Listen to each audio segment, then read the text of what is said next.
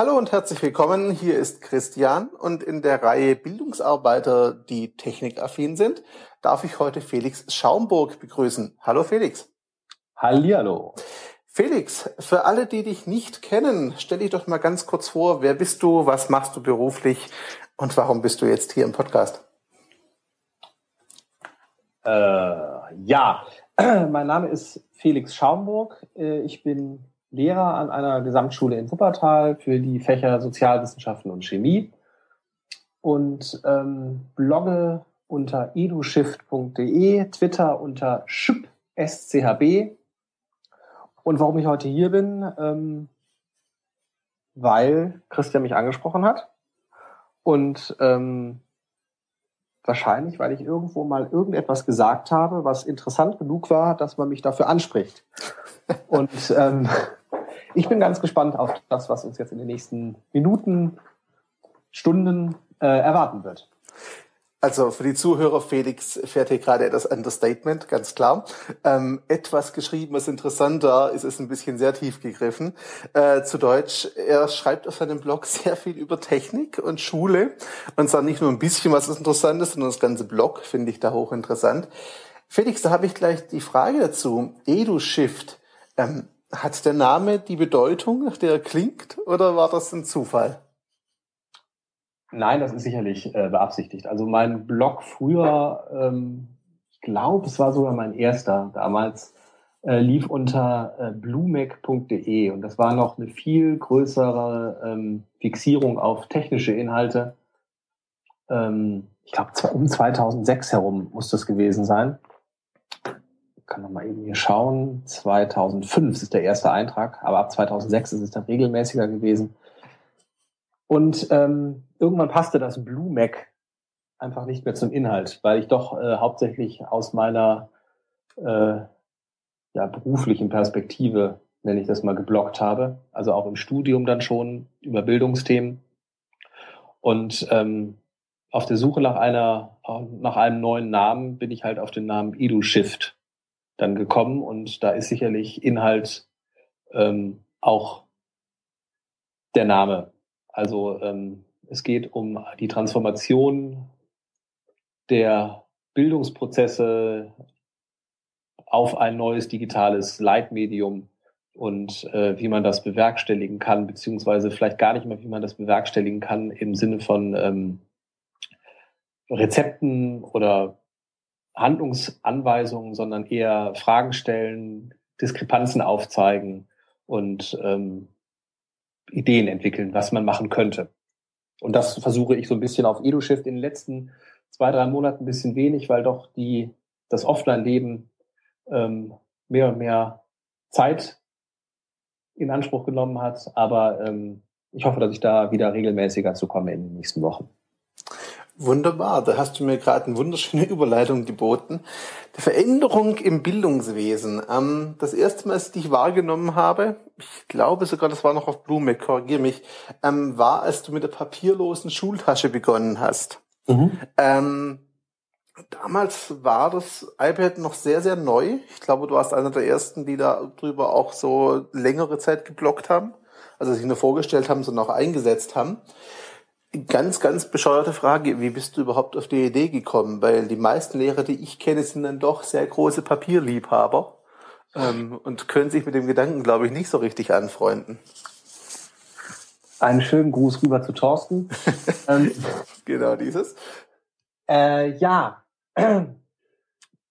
Also ich glaube, dass ähm, das nicht so ist, dass man sagen kann, die Idee ist da und da gekommen, sondern ähm, der ähm, ja, dieses Interesse daran, seine Prozesse irgendwie äh, zu optimieren und äh, dadurch auch doch digital irgendwie abzu, äh, durchzuführen, äh, das habe ich schon lange gehabt. Ähm, ich kann mich noch gut erinnern, dass ich mir damals ein Geo-Abo geholt habe, weil es im Rahmen des Geo-Abos vergünstigt einen Palm M 100 oder 105, jetzt weiß ich es glaube ich. Ich glaube, ich hatte den 105. Ähm, M105 gab. Das Gerät liegt auch immer noch oben. Dann musste es äh, einen Sony Ericsson T68i und dann 610i oder sowas war es, glaube ich, sein, weil es das erste Handy war, was man über Bluetooth mit dem Rechner äh, synchronisieren konnte, sodass ich zumindest mein Adressbuch komplett digital führen konnte. Und ähm, in dieser Geschichte ist es dann auch verständlich, dass man versucht, das irgendwie in der Schule zu machen. Und äh, bei mir angetrieben vor allem der Versuch, die Schultasche so gering oder so leicht wie möglich zu machen. Und ähm, ich meine, dass damals der René Scheppler ähm, da begonnen hat, dass er gesagt hat, ich möchte das jetzt mal einen Monat durchführen. Er hat es allerdings sehr radikal gemacht und ist dann auch ein Stück, glaube ich, davon wieder zurückgegangen. Und ich habe gesagt, ich mache das auch. Ich mache es allerdings nicht als Programm, so im Sinne von jetzt mal einen Monat ganz ohne Papier, sondern ich versuche es auch einfach so papierfrei wie irgend möglich zu machen.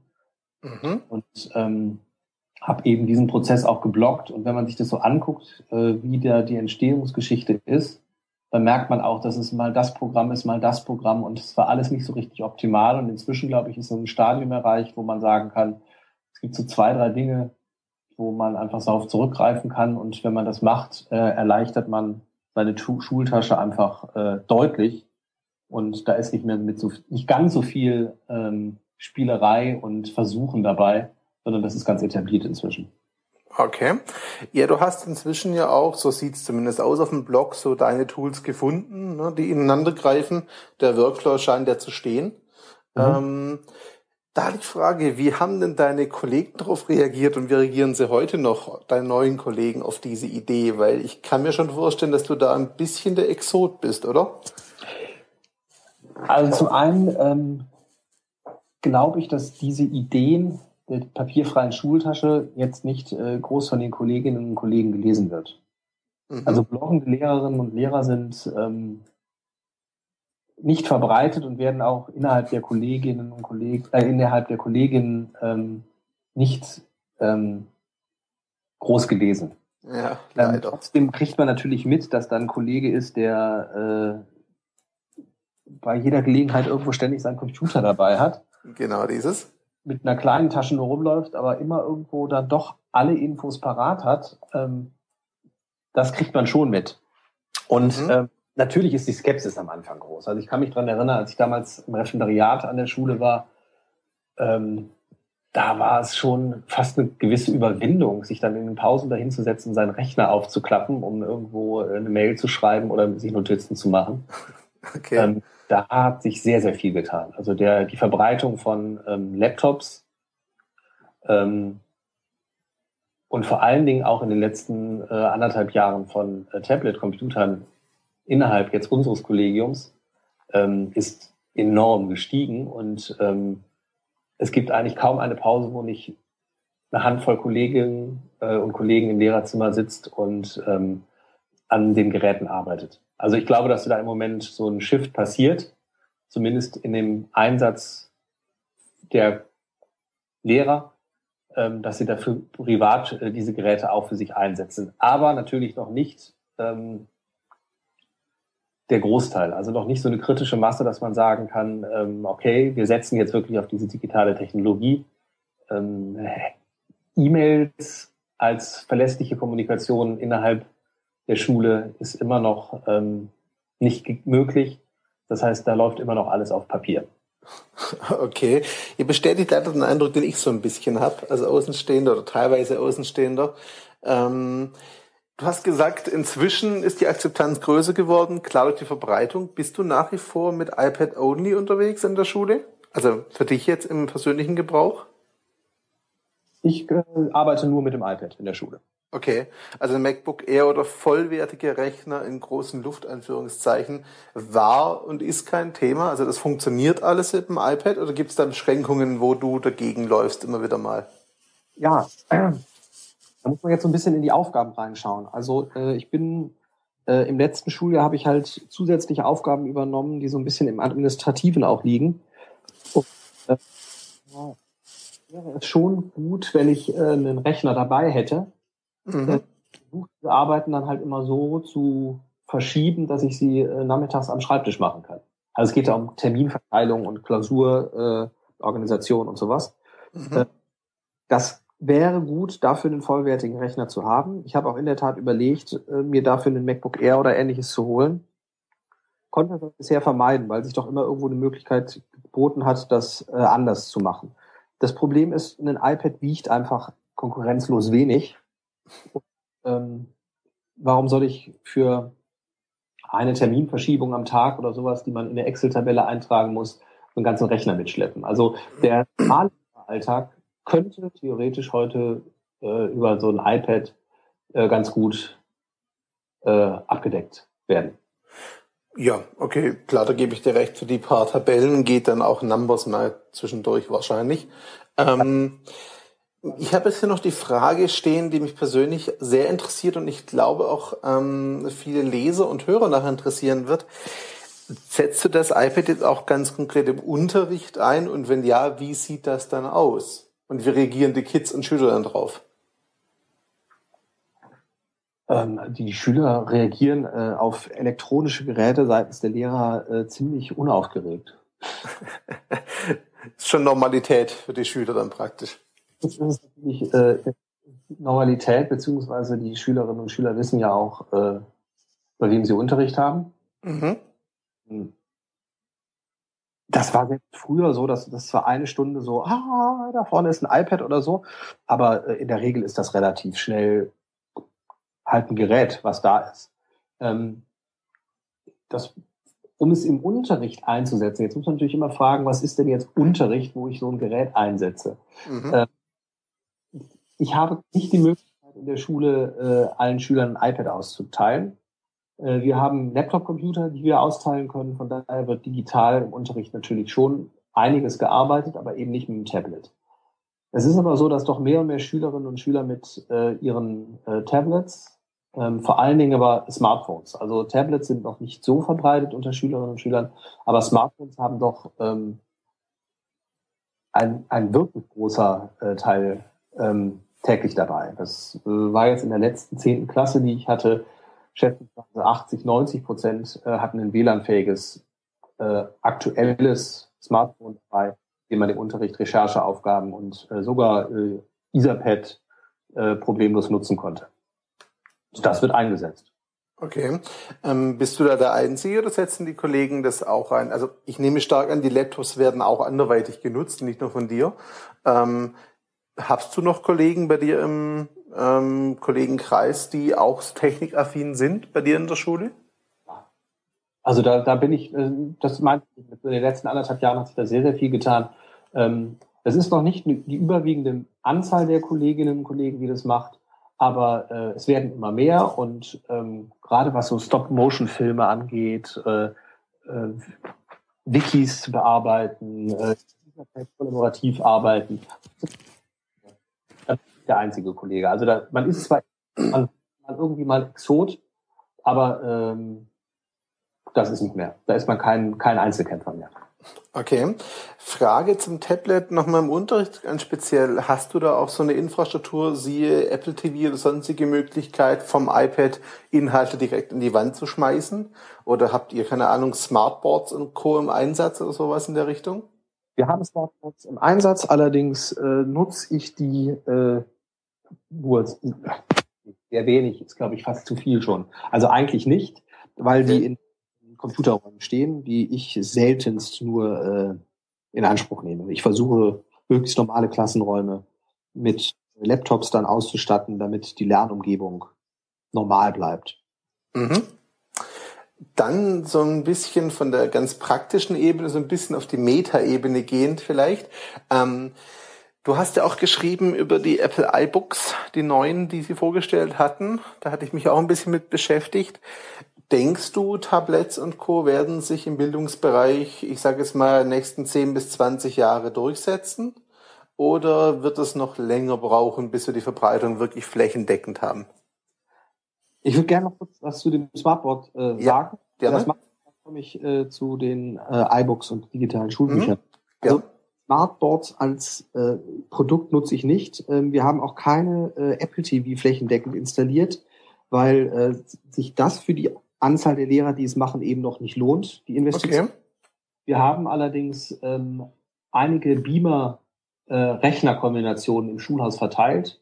Also sprich immer etwa für sechs Klassen äh, eine Beamer-Rechner-Installation. und ähm, ich habe mir über einen USB-Stick das Programm AirServer äh, installiert, so dass mhm. ich USB-Stick die Rechner starten kann und dann AirServer installiert habe und AirServer simuliert eine Apple TV, so dass ich dann vom äh, iPad aus oder auch die Schülerinnen und Schüler von ihren Geräten aus auf ähm, den Beamer die Inhalte streamen können. Und das ist eine ganz gute Übergangslösung, bis vielleicht dann doch irgendwann mal Apple TVs oder eine offene Lösung gefunden wird, ähm, nutzen kann. Ja, das klingt ganz praktisch. Vor allem recht wenig Aufwand, wenn ich es richtig verstehe. Starten und äh, starten und das funktioniert ganz gut. Mhm. So, die Frage war, wie das mit den digitalen Schulbüchern ist. Ja, also die Verbreitung von Tablets, was denkst du, wie lange dauert das noch? Sind 20 Jahre eine Zeit, wo wir davon ausgehen können? Bis dahin haben wir es dann mal geschafft, weitestgehend. Ist das überhaupt erstrebenswert aus deiner Sicht? Ähm, ja, nein. Ähm, okay.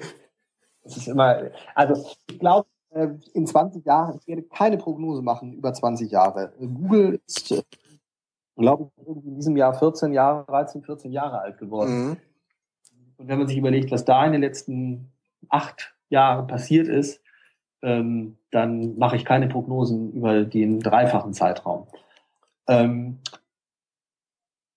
die Verbreitung von digitalen Geräten bei den Schülerinnen und Schülern oder bei uns Menschen äh, in den westlichen Zivilisationen wird in den nächsten Jahren enorm zunehmen.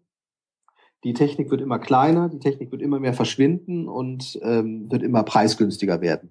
Und äh, in diesem Rahmen ist es wahrscheinlich keine Frage mehr, ähm, ob wir diese Geräte haben. Also im Moment wird der Einsatz der Medien immer noch äh, begründet mit, ja, es hat aber nicht jeder Schüler einen Rechner oder nicht jeder Schüler hat die Möglichkeit, sich ein aktuelles mhm. kaufen. Und ich glaube, dass das Diskussionen sind, die wir in den nächsten fünf Jahren hinter uns lassen. Heute schon haben die Schülerinnen und Schüler alle Rechner und Smartphones äh, in ihrer Tasche, äh, an die wir vor fünf Jahren überhaupt noch nicht gedacht haben, dass sowas möglich ist. Und ähm, von daher glaube ich, dass diese, diese Limitierung, wir können irgendwelche Technik nicht einsetzen, weil der Schüler sie nicht hat, dass die nicht tragbar ist. Äh, diese Dominanz, die Apple im Moment hat, mit dem, äh, auf dem Tablet-Markt, mit dem iPad und mit dem iOS, äh, auch da bin ich ganz gelassen. Es, es wird Konkurrenz kommen und äh, so wenig relevant, wie es heute ist, ob man Windows, Mac oder Linux nutzt, weil einfach die Applikationen irgendwo viel im Web laufen oder Cross-Plattform einfach sind, so wird es auch in ein paar Jahren wahrscheinlich keine Rolle mehr spielen, ob es ein iOS, Android oder äh, Windows RT oder so ist. Das wird sich äh, noch. Denke, dass die Schülerinnen und Schüler in Zukunft äh, Geräte dabei haben, die sie schon vorschulisch auch genutzt haben und kennengelernt haben und die sie in der Schule dann auch einsetzen werden. Schule wird sich dann verändern, weil es nicht mit Geräte anbietet, sondern vor allen Dingen die Infrastruktur, um ins Netz zu kommen, um sich zu vernetzen. Das heißt also vor allen Dingen WLAN. Äh, das muss schnell und äh, breitbandig in den Schulen ankommen und dort auch äh, für 1500 Schüler in einem Gebäude ähm, ja, gewartet werden. Das ist eine, äh, auch eine große Aufgabe. Ähm, und wir können dann auch in digitalen Schulbüchern arbeiten, beziehungsweise wir können die, die, das, das Netz einfach viel mehr im, also Informationen des Netzes im Unterricht äh, an, einbinden. Das, äh, da, da werden sich ganz große und ganz neue Dinge ergeben. Mhm. Ja, die Entwicklung kommt und auch die Verbreitung steigt wahrscheinlich schon. Jetzt wissen wir nur beide, dass das deutsche Bildungssystem nicht immer so extrem flexibel reagiert manchmal. Ähm, was muss sich denn aus deiner Sicht jetzt ganz konkret im System ändern, dass diese Verbreitung auch wirklich nachher diesen Effekt haben kann? Weil wie du sagst, die Infrastruktur muss ja nach wie vor von den Schulen kommen. Und die Investition wird ja nur dann passieren, wenn auch die Entscheidungsträger davon überzeugt sind, dass es Sinn macht. Ähm, ist da noch ein Mindshift notwendig, wenn ich mal bei dem Wortshift bleibe? Oder denkst du, das löst sich auch im Laufe der Zeit, weil auch da die Gewöhnung einfach da sein wird?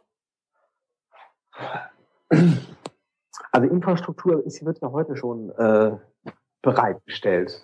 Und ähm, ich glaube, äh, ja, es, ist, es wird ein Mindshift nötig sein, ähm, der eben ganz genereller Natur ist. Also diese ganzen Geschichten, die wir im Moment im politischen System mit den Piraten erleben, die wir äh, in Nordafrika erleben, dass äh, im Grunde genommen die ähm, bisherigen festen Grundannahmen unserer Kultur in Frage gestellt werden. Und zwar nicht zerstört, sondern wirklich erstmal nur in Frage gestellt werden. Urheberrecht ist auch so eine Geschichte. Ähm, das wird auch auf Schule zukommen. Und ähm, da kann äh, da kann man im Moment auch keine Handlungsanweisung geben äh, im Sinne von liebe Kultusministerien achtet da und da und da drauf und dann passiert das auf jeden Fall äh, so und so und äh, könnte das und das vermeiden. Das wird ein bisschen schwierig. Ich glaube, dass wir ähm, das, warum Schule und was Schule macht, äh, gesellschaftlich in den nächsten zehn Jahren ähm, ja, neu verhandeln ist jetzt so hochgegriffen, aber zumindest ähm, passen müssen in unserer Vorstellung. Weil sich die Grundannahmen von Schule, zumindest so wie sich Schule sieht, einfach geändert haben. Ich nenne mal ein Beispiel. Ähm, bisher war Schule vor allen Dingen ein Ort, in dem der Lehrer das Wissen getragen hat, um es den Schülern zu vermitteln. Und das war eine verdammt gute Überlegung, so zu tun, weil äh, es nicht möglich war, dass überall das Wissen zur Verfügung gestanden hat, sodass jeder Schüler sich daran äh, hätte bedienen können. Mhm. Schulbuch, was der Schüler in der Tasche hat, ist auch eins, ein, ein, ein Produkt äh, dieser, dieser Entwicklung, weil äh, der, der Schüler quasi das extrahierte Wissen, was jetzt ganz wichtig ist, in seiner Schultasche mit sich tragen konnte. Weil aber auch der Zugriff auf das Gesamtwissen einfach nicht möglich war. Bibliotheken waren zu groß. Ähm, und was wir heute haben, ist, dass theoretisch das Wissen, was wir im Schulhaus anwenden, nicht mehr limitiert ist. Der Lehrer ist nicht mehr das, der Kanal, durch den das Wissen kommt, sondern der Schüler kann sich die Informationen von, aus unterschiedlichen Quellen äh, eigentlich selbst suchen. Und ähm, da ist so ein Knackpunkt von Schule, wie geht man damit um? Reagiert man da souverän und sagt, okay, das ist jetzt, ist so und wir konzentrieren uns jetzt auf die Kompetenzen und sagen, der Schüler kann sich zwar die Informationen überall holen, aber wie er sie anwendet, wie er sie verarbeitet, wie er äh, damit umgeht, wie er sie bewertet, wie er sie kritisch hinterfragt, das sind ja alles Kompetenzen, die können wir schulen. Oder geht man damit um und sagt, oh, das ist aber alles gefährlich und Wikipedia ist ja doch eigentlich eine Sache, da sind Informationen auch drin, die gar nicht so richtig sind wir wollen unseren Schülern gerne die richtigen Informationen vermitteln, deshalb verbieten wir das jetzt erstmal und gucken dann, was passiert. Und ähm, man kann, glaube ich, äh, prognostizieren, dass langfristig das äh, der offenere Weg äh, erfolgreicher sein wird. Das heißt, es ist im Moment auch keine Frage, ob die Kultusministerien die Schulen richtig vorbereiten oder nicht und ob das dann eintritt oder nicht. Es wird kommen. Und die Frage ist, ob wir in den Schulen genug Leute haben, die das dann verantwortlich und ähm, im guten Sinne für die Schülerinnen und Schüler und für unsere ähm, Gesellschaft begleiten. Mhm. Das kommt mir jetzt gerade irgendwie sehr bekannt vor. Ich hatte letzte Woche die Gelegenheit, bei einer Schule, einer neuen Gemeinschaftsschule dabei zu sein, die ihre Lehrer inzwischen auch als Lernbegleiter und Lerntrainer bezeichnen und ganz ähnlichen Ansatz fahren die sagen, wir begleiten unsere Schüler beim Lernen. Wissenszugriff haben sie, aber wir vermitteln die Kompetenzen und Methoden und helfen ihnen dabei, dieses Wissen sich zu erschließen in irgendeiner Form. Was ja sehr in die Richtung geht, was du gerade beschrieben hast, vom mhm. Ansatz her. Äh, ich glaube, äh, dass sogar da man kaum einen Lehrer findet, der ähm, das, was du jetzt gerade gesagt hast, ähm, unterschreiben würde.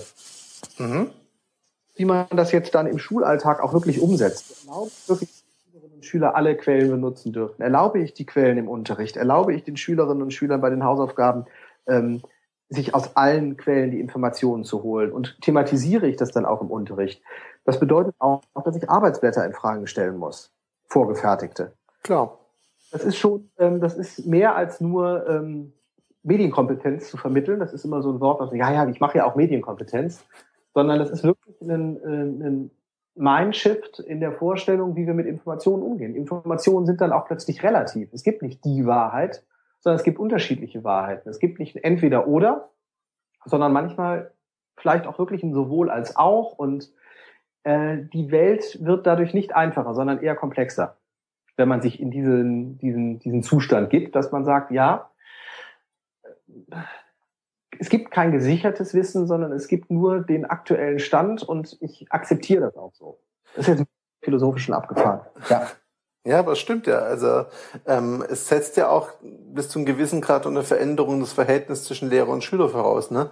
Also es braucht ja mehr Vertrauen in sehr Eigenverantwortung der Schüler dann irgendwo auch.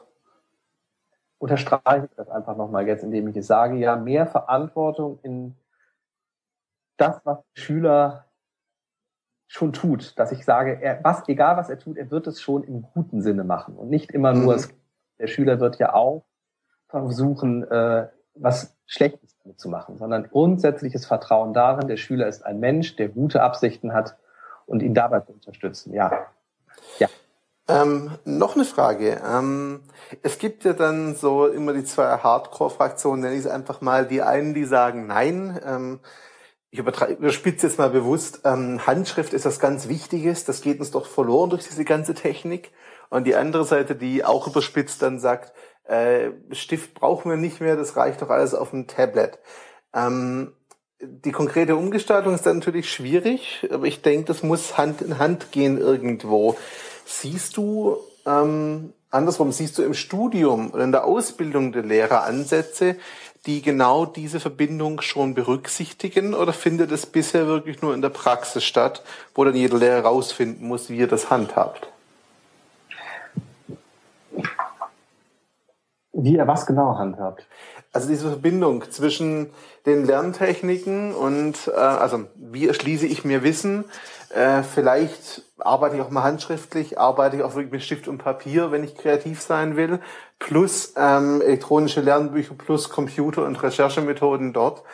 Findet diese Verknüpfung, die es ja irgendwo sein muss nachher in der Praxis, bereits im Studium statt? Wird der Lehrer darauf vorbereitet? Oder muss er sich das praktisch selbst erarbeiten, wenn nachher in der Praxis ist? Ich glaube, es wird nicht äh, reflektiert vorbereitet. Ähm, ich sehe da eher, ähm, der eine macht es so, der andere macht es so und ähm, zum Beispiel, welche Rolle Handschrift spielt und ähm, welche Rolle digitale Planungstools spielen versus Metaplanmethode oder so. Die, ähm, die Diskussion läuft noch nicht, also in dem, was ich bisher mitbekommen habe, noch nicht richtig. Okay. Ähm, dann zu einer der letzten Fragen, so in Richtung Ende gehend. Ist mal angenommen, ein junger Referendar oder junger Lehrer hört die ganze ähm, Sache hier und überlegt sich dann, ah, das probiere ich auch mit dieser papierfreien Schultasche. Hast du für ihn irgendwelche Tipps, ähm, was er auf keinen Fall tun sollte und vielleicht wo er starten könnte? Was er auf keinen Fall tun äh, sollte, habe ich keinen Tipp, weil ähm, die Erfahrung muss einfach jeder selber machen und ich mhm. wo, um welche Erfahrung ich äh, traurig werde, weil Erfahrungen sind ja immer positiv und man kann ja nichts falsch machen. Ich würde äh, als Tipp an einer Sache anfangen. Entweder der Unterrichtsplanung oder beim Notenbuch und nicht äh, versuchen, alles auf einmal zu machen. Also beispielsweise in einem Kurs beginnen seine Notizen alle in einem Etherpad oder äh, über Evernote zu machen oder äh, die Notengebung äh, für ein Quartal mal jetzt gerade nach dem Sommerferien in Teacher Tool zu machen, nicht direkt aufgeben, sondern äh, versuchen die Fehler, die man am Anfang feststellt, dann auch zu äh, beheben. Nicht alles direkt auf einmal. Ich glaube, das ist zu viel, weil das natürlich auch alles so eingespielte Arbeitsabläufe sind, auf die man sich verlässt, sondern so peu à peu anfangen und dann aber dabei bleiben. Man wird feststellen, dass nach einer kurzen Phase des, der Mehrarbeit am Anfang, weil man sich erstmal umgewöhnen muss, am Ende doch ein deutlicher Zeitgewinn rauskommt, den man vielleicht in Freizeit, aber vielleicht auch in die Qualität von dem, was man macht, dann stecken kann. Mhm. Wunderbar. Dann noch so eine Frage in die Tipps und Tricks Ecke. Du hast gerade Evernote und Teacher Tools schon angesprochen. Ein ganz kurzer Überblick vielleicht. Welche Tools verwendest du zurzeit und für was verwendest du sie? So deine Basics. Hole ich mal eben das iPad hervor. Ähm, okay. Also, äh, Evernote ähm, ist äh, im Moment äh, das Tool der Wahl für meine Notizen, weil ich damit formatierte Notizen einfach machen kann. Mhm. Für Schule noch sicherlich wichtig ist äh, eine vernünftige Textbearbeitung, wie beispielsweise Pages, äh, die Dropbox ähm, zur Synchronisation. Zum Lesen und Annotieren von PDFs äh, nutze ich Goodreader. Das ist sicherlich, gehört auf jedes iPad äh, drauf, was äh, man sich neu holt. Und für Notizen, die ich doch gelegentlich handschriftlich äh, digital auf dem Pad mache, äh, mhm. wird, nachdem ich lange UPad genutzt habe, davon aber jetzt ein bisschen auf dem Retina enttäuscht bin, Note, Note Shelf empfehlen, was eine sehr angenehme Oberfläche hat und äh, sehr angenehme Texte produziert. Mhm. Ansonsten ist für so diesen digitalen Workflow im Lehrerzimmer Scanner Pro eine absolute Empfehlung, mit dem man halt äh, über die eingebaute Kamera von iPhone und iPad ähm, Fotos machen kann, die freistellen kann und dann zum Beispiel in die Dropbox äh, direkt schicken kann. Das ist im, im Grunde genommen der kleine Scanner in der Tasche. Ausgesprochen angenehm für die ganzen Zettelchen, die tagsüber so in die, in die Fächer fliegen. Mhm. Ja, lass was. Aber es gibt noch sicherlich hundert andere von Omni Outliner über äh, Blocksy oder Sketch-Programme kann, aber das ist jetzt hier wahrscheinlich zu viel, um das alles aufzuführen. Na gut, ich nehme stark an, du hast da wahrscheinlich auch, ähnlich wie ich, Dutzende Apps drauf, die alle mehr oder weniger regelmäßig genutzt werden. Ähm, ja, das ist, glaube ich, so, wenn man das Gerät viel nutzt, dann spielen sich die einfach ein, ne? Im Laufe der Zeit. Auch erwähnt und Teacher Tool sicherlich, aber das hatte ich ja eben, Teacher Tool schon. Omnifocus als Getting Things Done Tool äh, sicherlich unerlässlich. Also ohne mhm. das Ding wahrscheinlich untergehen. Okay, dann noch die Visionsfrage. Wie sähe für dich der optimale ähm, Unterrichtsraum aus? Welche Infrastruktur müsste da sein? Und was wäre da für dich dein Traum, wenn Geld keine Rolle spielt und du dir raussuchen kannst, was immer du möchtest?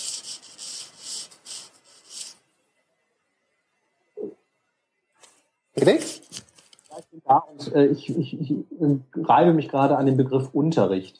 Okay. Äh, überall statt und wenn äh, Geld keine Rolle spielen würde, würde ich gerne in einem Haus wohnen, in dem es keine Unterrichtsräume, sondern in dem es Lern- und Lebensräume gibt. Mhm. Äh, ich in Ecken setzen kann, wenn man sprechen möchte, wo man sich zurückziehen kann, wenn man äh, äh, mal alleine sein muss, wo man auch äh, Konferenzen mal führen kann, wenn man gemeinsam Probleme sprechen möchte.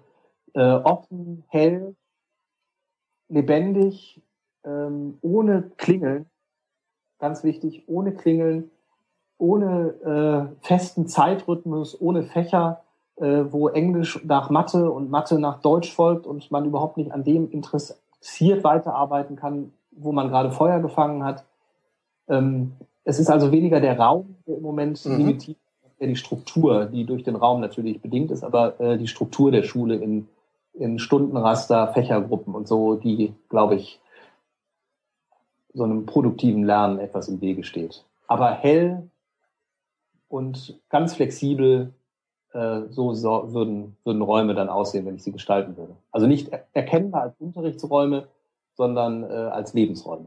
Also wirklich Wohlfühlräume, wo ich einfach als Schüler die Möglichkeit habe, das, was mich interessiert, auch ganz in Ruhe mir zuzuführen und zu erschließen dann. Platz. Äh, Im Grunde ein Beta-Haus, so, mhm. so, so, so Coworking Spaces, die gehen ja auch alle in die Richtung und ich könnte mir vorstellen, dass das ein Konzept ist, ähm, an dem Schulen sich zumindest, wo es sich lohnen würde, wenn Schulen sich da ein bisschen dran orientieren.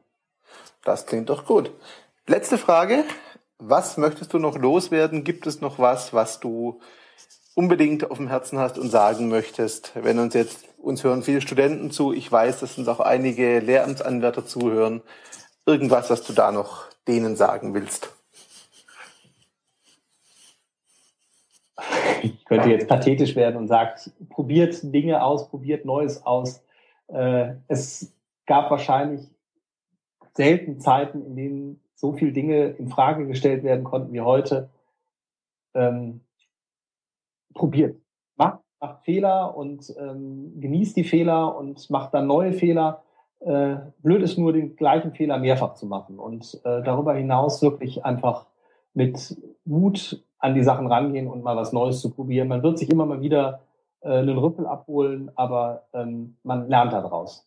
Und wenn jemand Fragen hat, mit mir gerne sprechen möchte, äh, Twitter, den Blog, per Mail, ich bin jederzeit verfügbar und äh, werde versuchen, alles zu beantworten und äh, Hilfen zu geben, falls jemand Fragen hat. Wunderbar, das war ein wunderbares Schlusswort. Natürlich verlinke ich auch die ganzen Kontaktmöglichkeiten hier unter dem Beitrag, ganz klar. Felix, ich danke dir für die Zeit. Hat mich sehr gefreut. Ja, dann äh, sagt auch vielen Dank und äh, wünsche, ob ihr uns jetzt zuhört live oder versetzt, äh, einen schönen Tag, einen schönen Abend oder guten Morgen. Genau, dem schließe ich mich an. Das war Christian mit Felix Schaumburg. Wir haben uns unterhalten darüber, wie Technik im Bildungsalltag aussehen kann und wie die Lernformen dadurch verändert werden. Vielen Dank und bis zum nächsten Mal.